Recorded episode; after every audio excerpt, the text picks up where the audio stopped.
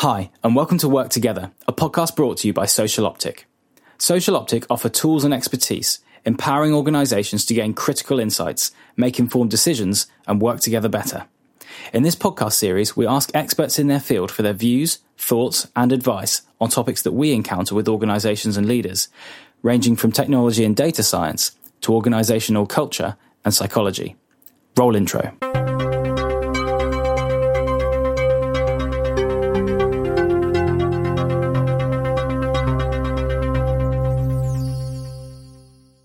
Today's episode, we'll be discussing the topic of thrivable organizations.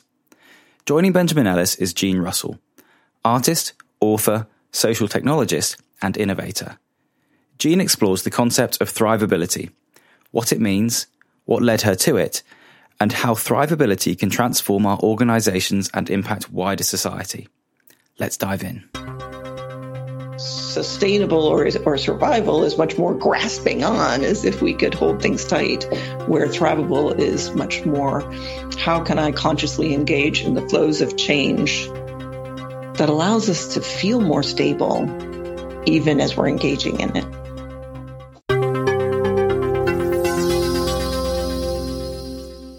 Welcome to this episode of the Work Together podcast. I am joined today by Jean Russell, and it's my absolute pleasure to have you here. And I'm really looking forward to this conversation. Um, for me, one of the great things as we're kind of coming into the end of the series now um, has has been to have some playful and explorative conversations with with people who um, have exposed me to great ideas over the years. Um, and it, I think you account for i'm looking over behind me a good section of my um, of my bookshelf so but anyone who hasn't come across you um, before, introduce yourself um, for our listeners.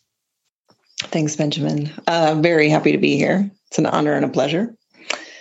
Um, I guess I want to start with at the place in my life right now, I think of myself as an artist. And you would recognize me as an author. I've published several books now. Um, and professionally, I've worked as a anything from a project manager to a COO. Um, and my work has been focused on the concept of thrivability since about 2007. Uh, and so I'm happy to talk about all the different ways that that manifests in the world. One of my particular interests is organizations.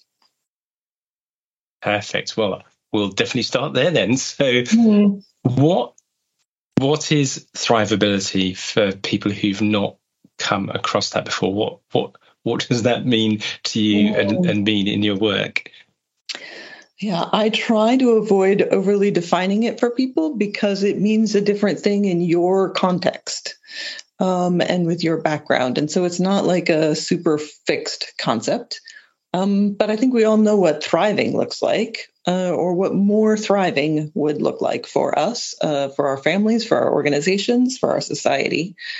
Uh, and so it's the general impulse to move in that direction to create more ways, more abilities to thrive uh, and to thrive together.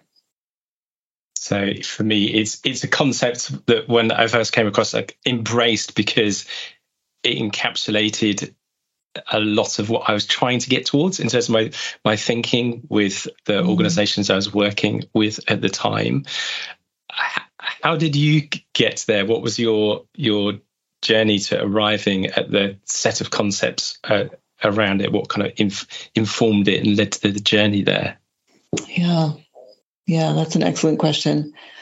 There are many different stories that I could tell about how I got there um, you know, from a environmental point of view, I could say I grew up in the country and understood, uh, you know, what thriving looked like uh, in a, in a wilderness context and in a family growing our own food context.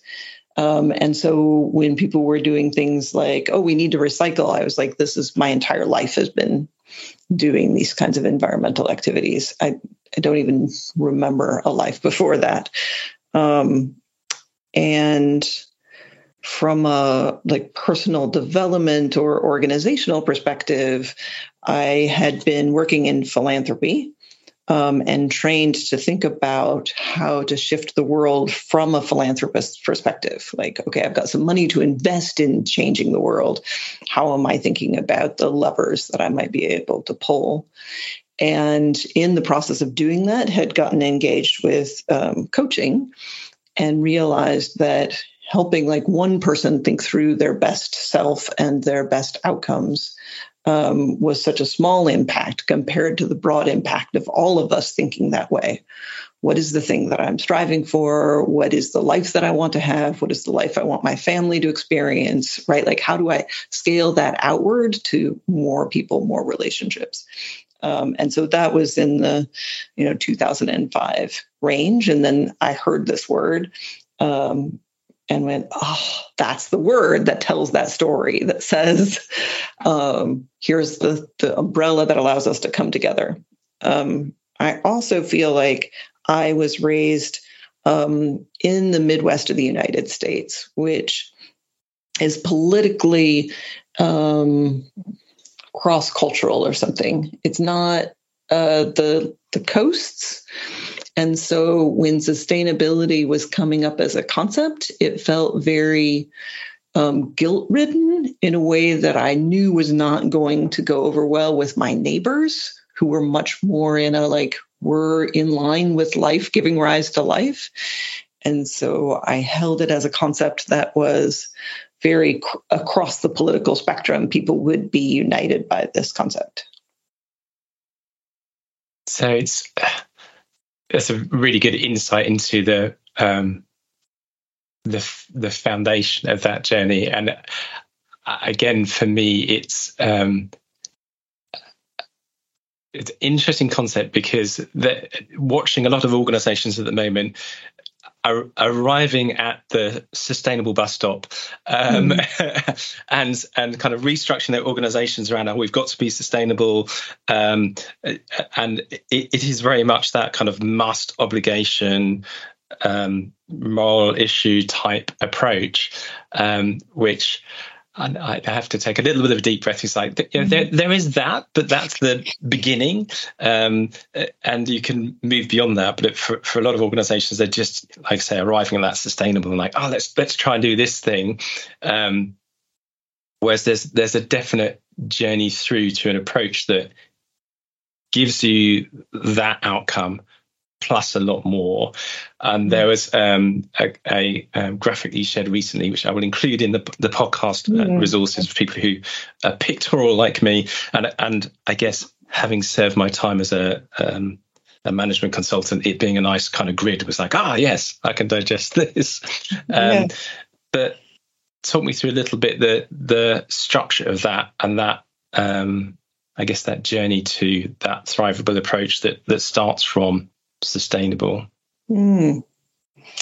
Well, I was I was in San Francisco uh, having a brunch with a bunch of friends, and somebody was like, "I don't know, Jean, this sustainability, you know, like lots more people are interested in that. It's a good thing.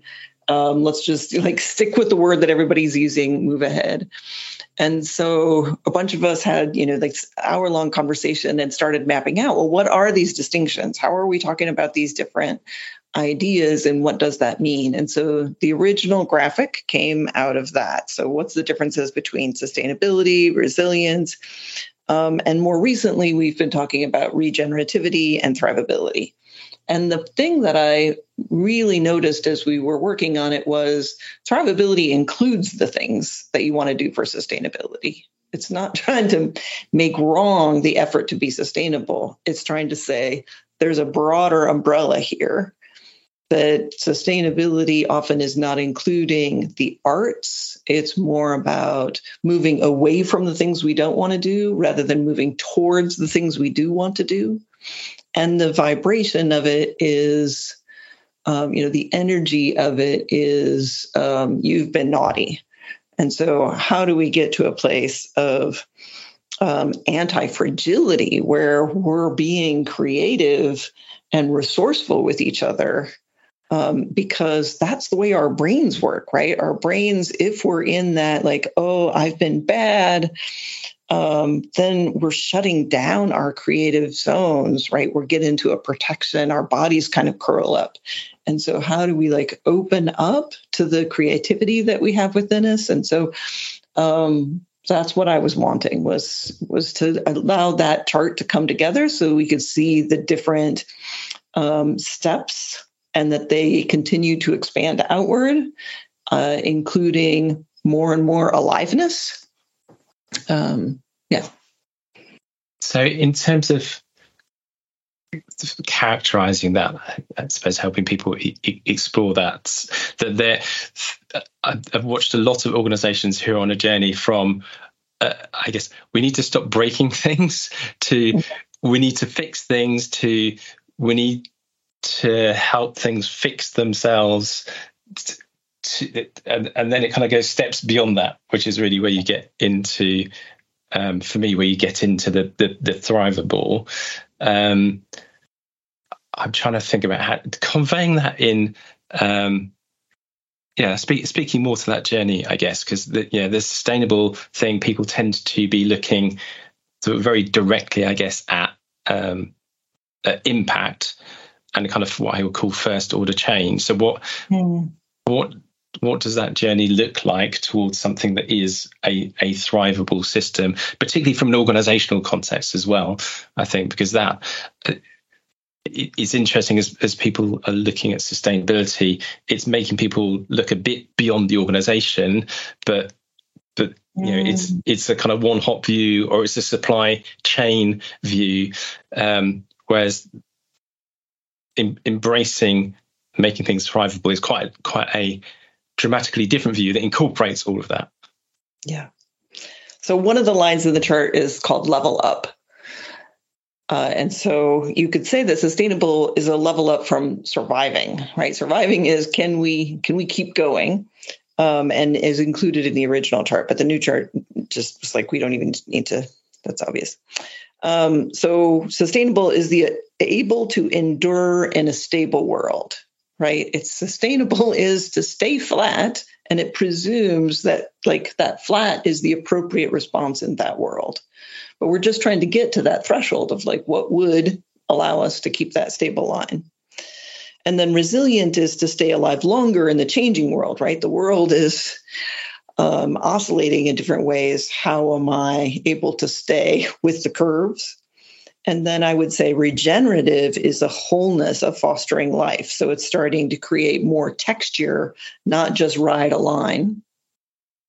And then thrivable, I would say, is living systems or learning systems. And so it's like every perturbation in the system, every oscillation is information that helps the system learn together. And so it's about gathering all of that information inside, outside the organization, inside the individual, between individuals. How is all of that creating a learning environment that's not trying to keep a flat line, but is actually trying to explore a possibility space?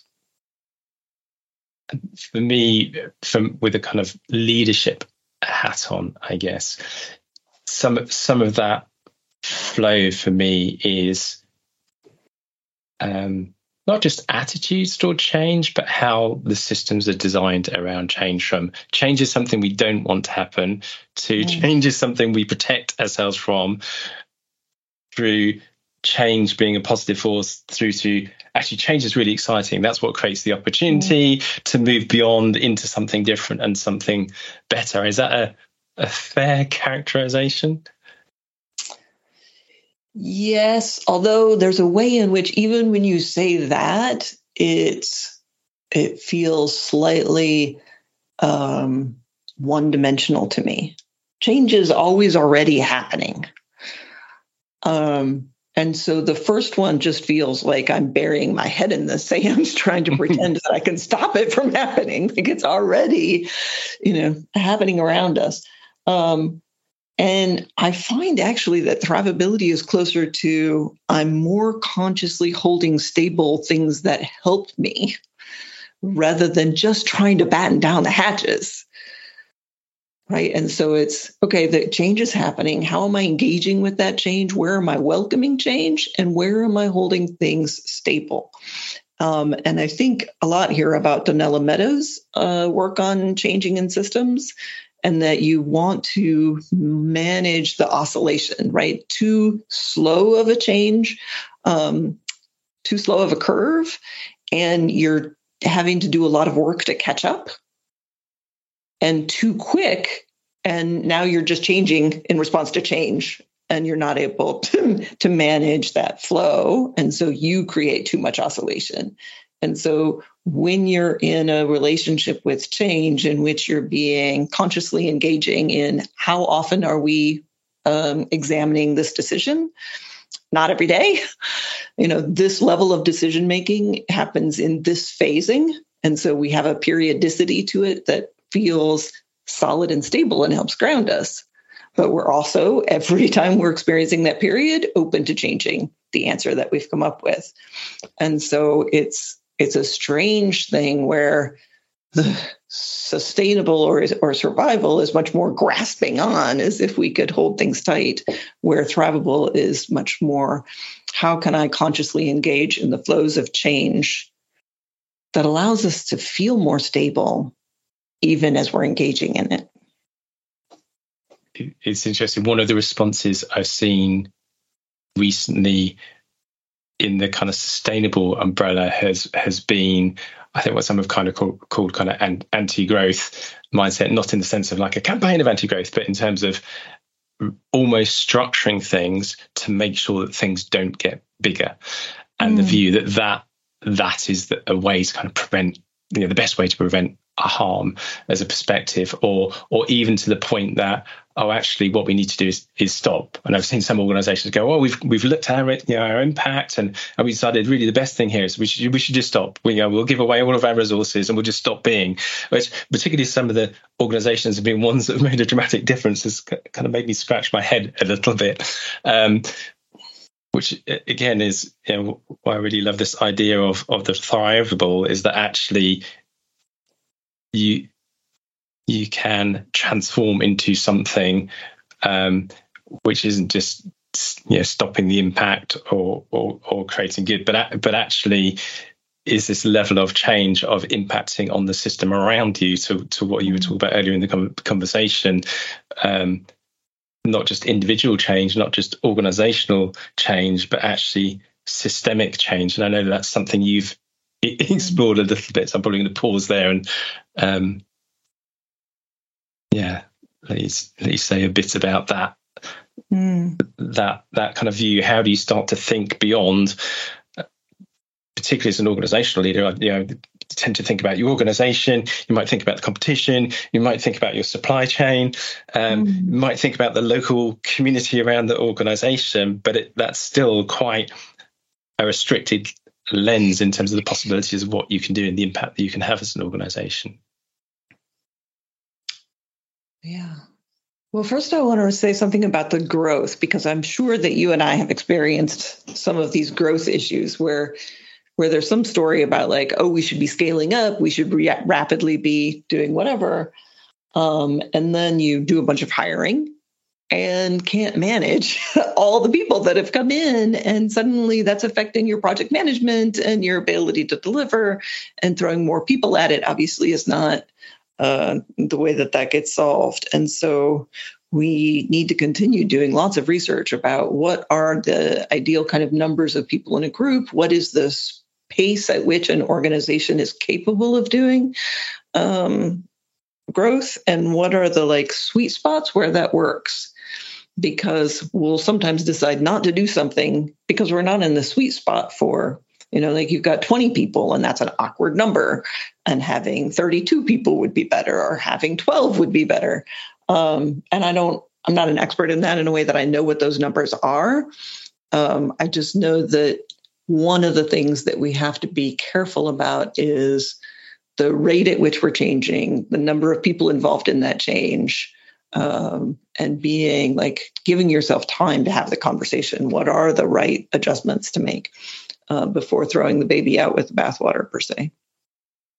Um, I think the other thing that's been going on uh, that relates to the question that you asked has to do with um, we spent many years optimizing the insides of organizations. Like, let's create a solid wall here that barricades us against the outside world, and we'll pull in the resources and we'll track the stuff that's happening inside. Um, and everything outside is almost like the the enemy or to be captured. Um, and that you just can't do that. like it's just not sustainable to do that. Um, and it doesn't make you a good player in a broader ecosystem. Um, and so I feel like the last 20 years, at least, have been an exploration of like, what if that's a semi permeable membrane? How are we working with what is outside the organization? Where are our partnerships? Um, and I think that you're aware that one of my passions is getting people to think not about the competitive analysis, but about cooperative analysis. You know, it's not who you're competing against that's going to make you as successful as who you're cooperating with. So if you do a like, oh, here's how we interact with other people in the ecosystem, these are ways that those people, those organizations um, are able to support our work, and how are we feeding them in a way that uh, allows them to continue to do so. Um, and so you're right. I've explored a lot about the how do we behave in that ecosystem um, because that feels like where where the society as a whole is learning to grow. Like if we're trying to optimize the effectiveness of an organization, part of this last 20 years has been learning to optimize how we are in relationship to others. And I one of the things around that frame, another thing that we're coming across a lot, and that's kind of in your diagram, is mm. is resilience, um, where we we've seen organisations have gone through challenge, and their reaction has been, ah, okay, sustainable, but actually, what we really want is is resilience, uh, but their frame on that has been. Uh, very individual and very atomic. How to build an mm. individual supply chain, a, a, a, resilient supply chain, which is like looking at the individual suppliers and like, yeah, how do I stress test them and how do I make sure I've got an, an alternative supplier? I can throw a switch. How do I uh, get people to tap into their resources so they can be more resilient in the face of the, you know, the change mm-hmm. in, impacting on the organization, which, um, you know, there, there is definitely some merit in that. And I've seen some great things, but also find it slightly frustrating as an, an approach because it, it's a missed opportunity in thinking about you were talking about you know, cooperation. So actually resilience at a system level mm-hmm. is a much more interesting concept a much richer one. How do i you know make it so that i'm not pushing that down to individuals but actually enabling that to happen at a systems level and that that can be a very practical thing um, as well in terms of like supply chain, uh, customers, mm. um, employees, all of those sorts of things. Yeah. So in the resilience space, we're being more clear about facing risk. And one of my concerns about the way that people face risk is they go, okay, so here's a scenario. We're going to have this happen. And then they design resilience to that particular problem and the world is so full of those risks that we can just kind of keep biting off them one by one instead of going, what's the overall thing that creates our ability to adapt to any of these things that arise, right? And to me, that means being in relationship. Like resilience uh, the best resilience strategy is to be in relationship because then somebody has the resource, somebody in the network is the person to call. Um, not, oh, I've already pre planned and I've made agreements with these particular allies about some some preset outcome. Does that make sense to you? Yeah, it does. And I, an example I think of my early career of kind of working in finance and building finance IT systems, the, the resilience meant buying two of everything. like we'll have, we'll have, we'll buy one and it might break. So we'll buy two and then we'll buy some stuff to make it switch between the two things when one of them mm-hmm. breaks. And that was very much the, for me, is a very visceral demonstration of like, that's a really expensive way to tackle resilience mm-hmm. as opposed to saying well if you, if we're going to take resilience as that means having some spare capacity in the system why not put that somewhere that's perhaps more more shared rather than it being you know double the cost and double the waste. It's a, a an incremental thing on top of what you do. At least that kind of takes it a level on. But even that kind of misses the opportunities that can be created. And, and you know, if I kind of describe my journey, I'm probably at the regenerative stage at the moment, like mm working out how you build that into mm organizations, because that's that's I should say different than the resilient, but to what you're saying, Edo, I don't know is different. It kind of encapsulates, um, but it's a much harder thing. I find it a much harder thing to to grasp. Like how how does regenerative happen, and what does that look mm. like, particularly in a, an organizational context? Yeah. So so you just use the example of redundancy, right? Like yeah. we use redundancy yeah. as a resilience strategy. And so regenerative might say, well, I'll I'll have priced out and and be in relationship in some fundamental way with some of the suppliers so that I can purchase the things if I need them as they break. Right? It would start to spread that out strategically to be like, okay, maybe I'm not buying redundancy on all of the things, but I could access it based on changing um, demands.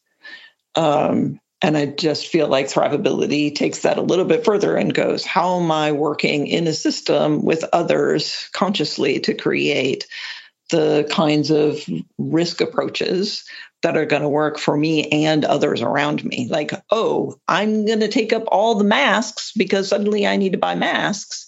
Uh, well, then nobody else has them. And that's going to affect you badly as well. And so, the it's not redundancy turns out to also turn into hoarding. And the the regenerative might get you the thing when you need it but it's still not holding for system health. And um, this might be a good moment to talk about this model that i have called the cookie model. Have we talked about that before benjamin? Always happy to talk about cookies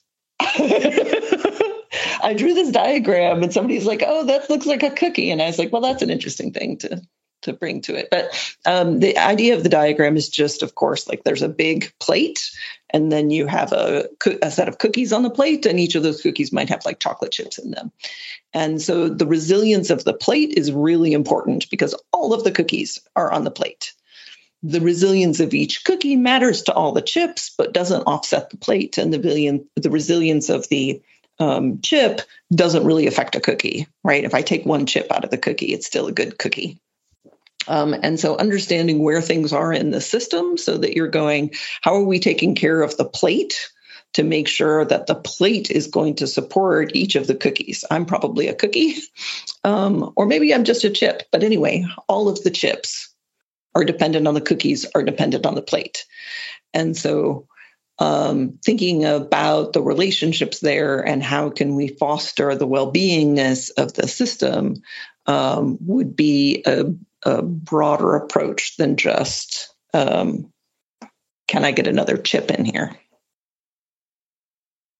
Yeah, and it's it is quite a it's a big mental leap, and I yeah, use the example of of redundancy because it's like the very the crude technical like solution. I think a lot of um, what's been done under the resilience banner is is almost the opposite end of that of like how how do I make the one thing uh, indestructible uh, so that I don't have to replace it like to deal with you know, incredible amounts of stress and, and bounce back and that's that's how we'll solve the problem Whereas for me, for my understanding of regenerative, is almost turning that problem around and saying, well, you know, actually, how do we build a system such that it, it can adapt to change? You go, well, actually, maybe what we don't need, we don't need more of that thing, or we, you know, we don't need that thing to continue to supply what it was doing.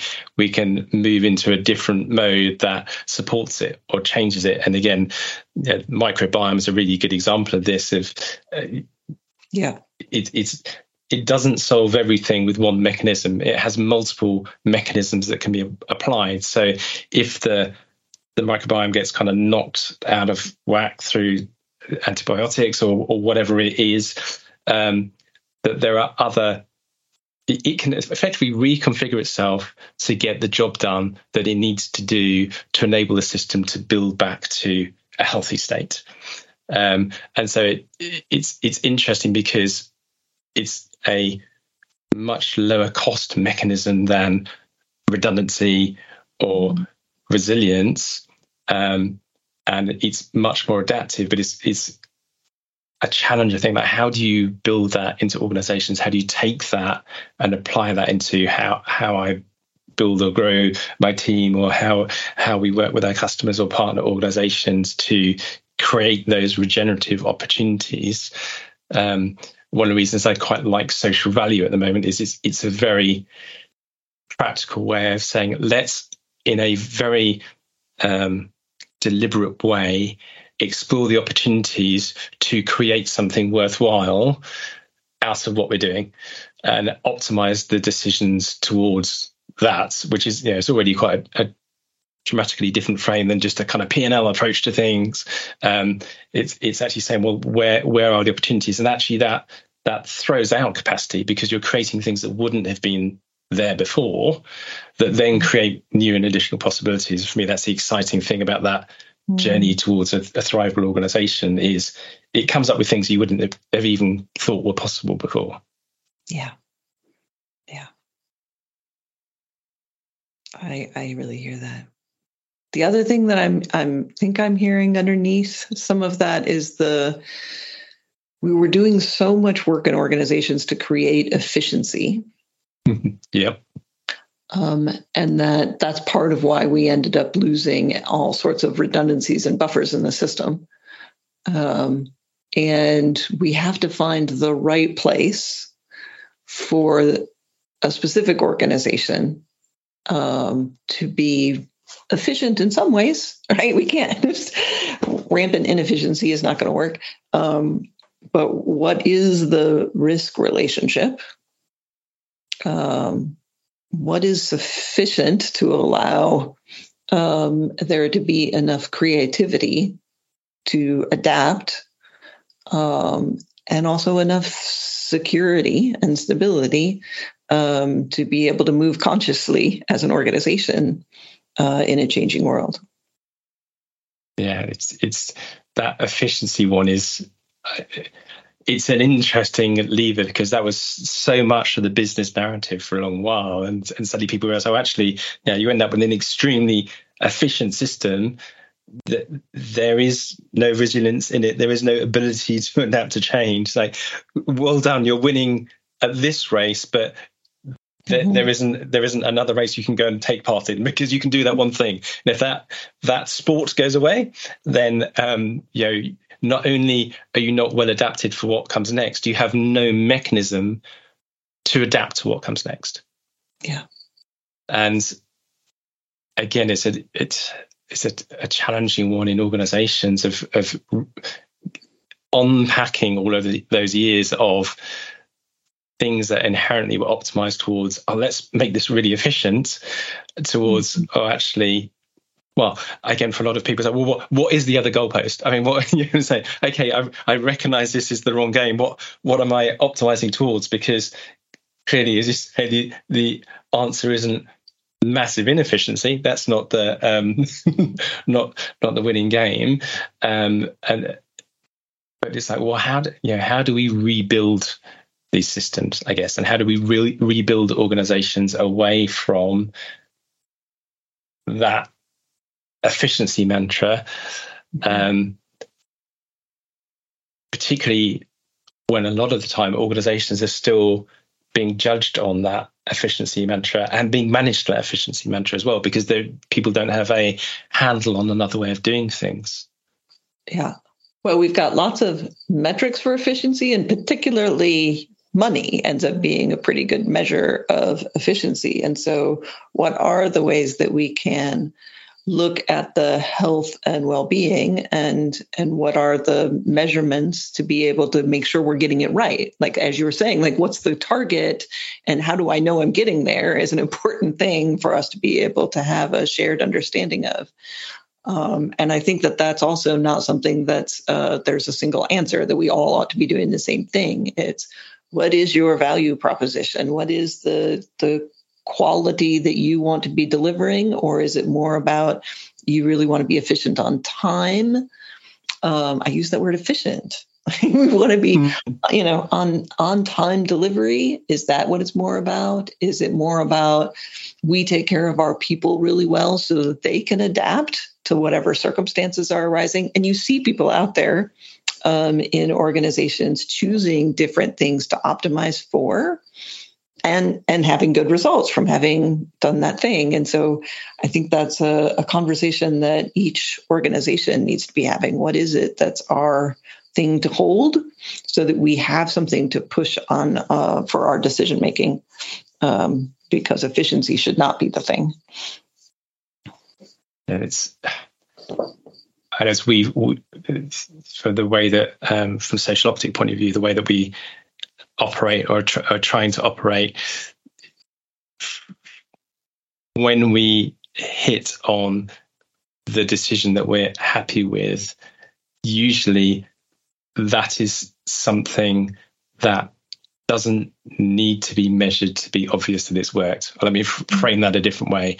For me, when you get to thrivable, you don't necessarily need a metric to understand you've got there. It's inherently obvious that you've got mm. there. It's hmm. like, oh wow, actually, this yeah. is you know th- th- this is the, the the right path, and we don't.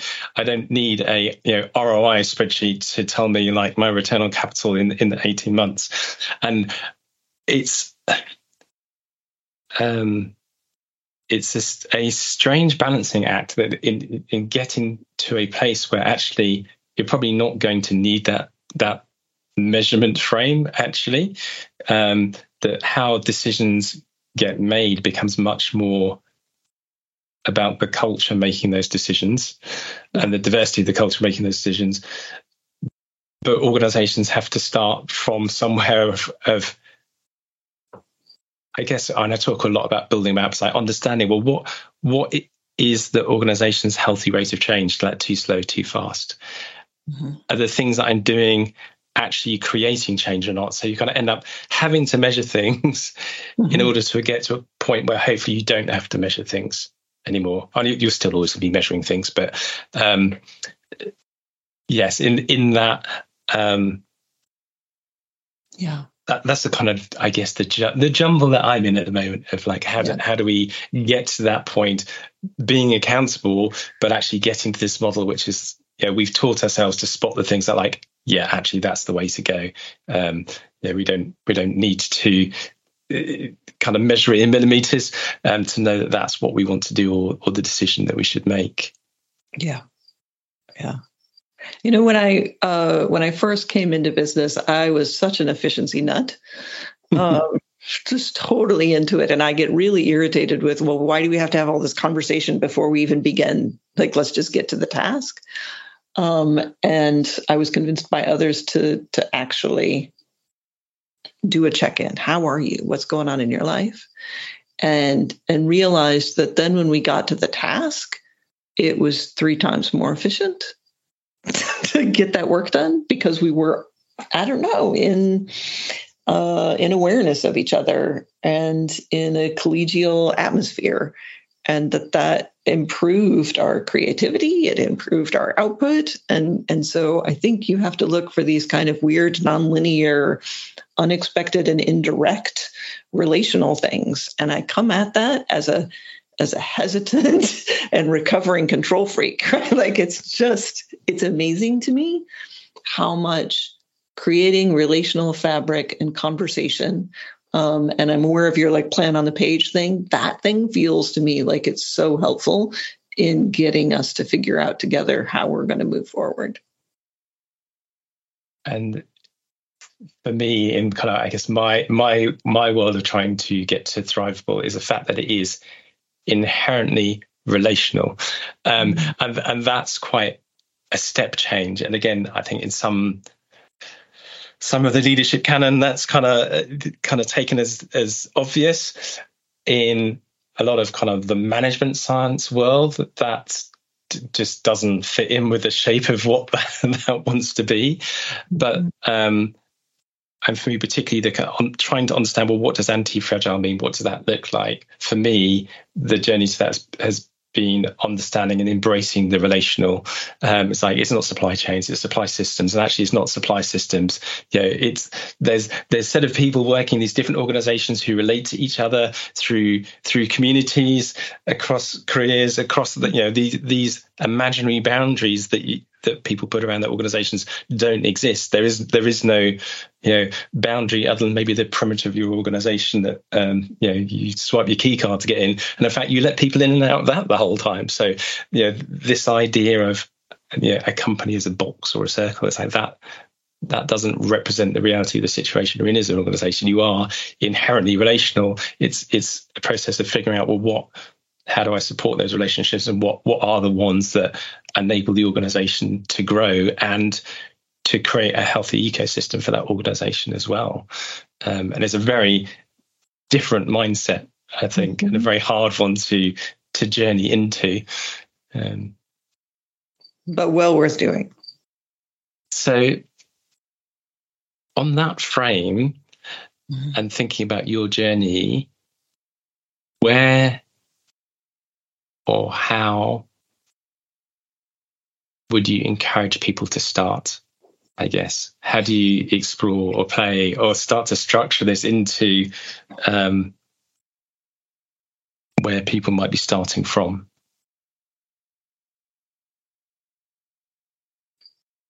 I guess the place that I'm at right now is uh, I'm circling back in on myself and going, oh, I'm seeking to control outside me based on places I get uncomfortable inside me.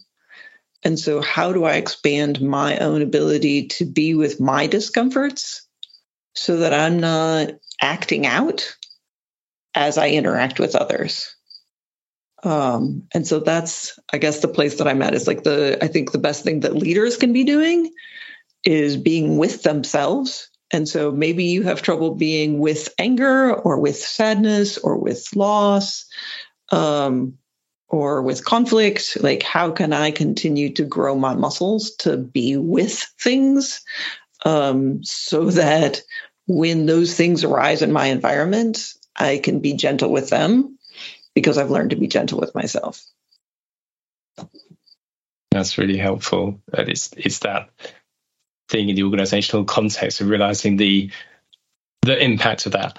And you know, I, I, the thing that always sticks with me is looking at an organization that had grown um, incredibly, and it was like the four or five thousand people, and there was just there was there was dysfunction around product and product delivery, and yeah, it took a long while, like exploring that, understanding systems and these sorts of things, and eventually came down to actually the fundamental root of that was a relational problem between two of the leaders in the organization earlier on in the organization's history that stemmed from you know, a, a, a frame that um, that they both had that was not not compatible, um, mm-hmm. where they they just hadn't kind of sat down and worked through that thing. There wasn't just the relational thing between them; it was actually an internal thing, and that that the the impact radius of that was out mm-hmm. to thousands and thousands of people um, because they weren't uncomfortable with a particular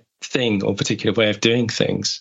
Um, yeah, it's it's fascinating, and I and I I can't get to the end without exploring a mm. little bit um, the agriculture angle just for mm. a tiny bit, um, because it's one that fascinates me in terms of the the metaphors, but I think almost more mm. practically, uh, it, it, can be an interesting frame for looking at how to become thrivable. Mm. Yeah. So before we jumped into the podcast, you and I were talking a little bit about my interest in agriculture lately um, as a, a, thrivable thing. And I've been exploring um, stuff like the micro microbiome, but also like what's happening at the edges of roots. And I, it was just like mind boggling to me to come to the understanding that plants are always already in a relationship with fungus, that almost all plants are actually their soil inter, uh, uh, where they're interacting with the soil is is fungus. And, and go, oh, there's always already this relationship that's a cooperative relationship between plants and fungus, and they're both benefiting from that. Like almost all of life is in this relationship, and yet we're operating with this metaphor of competition. It's just, I mean, competition does happen. It's just not the dominant thing in our in living systems. And so you've got zones outside the, the plant root that are like how many kinds of life forms are within proximity to that um, and all in relationship with each other in different ways. Um, that's not to say that some aren't predatory, right? Like there's, um, but but when you're looking at uh, agricultural systems uh, from like um, a, a more thrivable point of view, you're looking at like how are the hawks doing? Are the hawks finding enough critters to eat? Are those critters finding enough insects to eat? Are those insects find like the whole chain um, can be witnessed and its health by looking at whether the top predator is able to thrive. That means that all the and the best way to like get rid of all of the the the pest insects is to make sure that the predators of those pests are present. right? It's just it's fascinating to see how those um, agricultural systems can be rewired to create health all the way up and down the uh, the ecosystems that are present there. And it's, I think, can be an amazingly helpful metaphor because the, you know, you look at biological systems, they are so complicated and just you know you pick you you get a level of detail you think oh i've got this and then it's like there's a whole other level of detail there's a whole other level of detail mm. and you could never manage that, but you can operate within it to to create growth, to create food, to create food. Um, and yeah, it's interesting. People talk about like high growth organizations. Like, well, that's really interesting. Like, have you looked at how how like plants grow? Oh no, know, so, there, there's just so many um, kind of learning through metaphor from actually thinking about the resources it's got access to. It, is the impact it's having on what's around it? Is that going to allow it to grow, or is it creating an environment that it can't grow in? Are you, you know, what ecosystem are you supporting for your organization that's going to supply the future people who are going to join it, the future customers, the you know, the supply chain for it, all of these things. Um, to the whole oh we've got no competition it's like well, if there's no predator there's something wrong with your ecosystem mm. you want to kind of back out here and and and, and rethink so um, yeah I, I i love the examples of um, of going back to nature and, and exploring that as a way to bring a lens back to well actually mm. Yeah your your organization isn't a set of boxes linked by lines it's this living mm. ecosystem that has a lot of those same characteristics. You're never going to be, be able to manage all the complexity in it, but there are things that you can do that enable it to not just sustain itself, not just repair itself, but actually get to the point where it can flourish and thrive because that's built into the nature of what it what it is about. Um, and, and that kind of loops me back round to, I guess, culture and the role of culture in getting to thrivable from a an organizational context. I don't know whether you had any thoughts on that as we come to um, my last question. and thriving. Yeah. So one of the frameworks that I've been using lately is personal, relational, organizational, and systemic. Um, and it's like we can't think about organizational thriving without thinking about relational thriving, without thinking about personal thriving, without thinking about the broader systems and that kind of, you know, uh, up and down. Like systems don't have clear edges, especially living systems. And so it's it's broader than just is the organization thriving? It's is it part of a thriving system? Is it contributing to that system? Are the people within it thriving? Um, and and that the wisdom i think we haven't even mentioned this word collective intelligence like the wisdom of knowing what thriving is i really trust that most of us have an image of that. Um, now i might pull in one direction and the whole system needs to pull in a slightly different direction so we need to be in conversation with each other but it's often the case that the wisdom is right there. one of the funny things that I've learned um, from reading about indigenous wisdom is that things like poison ivy often have their antidote right next to it. So the things grow complementary to each other. And uh, and I think that we often, right next to an issue, we have people who recognize what those issues are and can express them and know what the next step is to create more health in that system. And how do we allow that to surface, that wisdom that's already present there? I like that. I think the in the um, in the UK we have stinging nettles and dock leaves, and mm. again it's the same thing. Like the stick, where there are stinging nettles, you will find dock, dock leaves, and they are you know you kind of rub them in and they take away the they take mm. away the sting. It's like the the system has the solution within it for the for the problem that you've encountered. Um, yes. Wow. Well, thank you so much, Jean, for um, mm. sharing your thoughts and wisdom with us and being generous with your time. Um, mm. I will um, will share in the show notes um, some resources and and kind of where to come find you and some more about the things that you are up to for people who want to explore that more. Um, mm. but yeah, thank you for that thought for for leaving us with. Thank you, Benjamin. Appreciate it.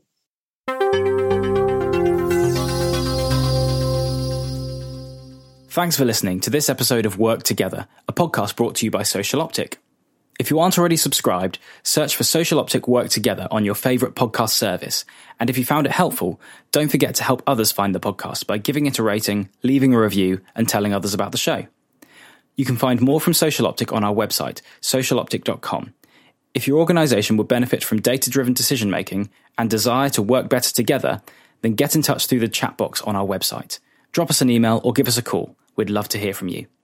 You can also read more on our blog, where we explore more of the themes we discuss on the podcasts. This podcast was hosted by Benjamin Ellis and produced by me, Chris Trim.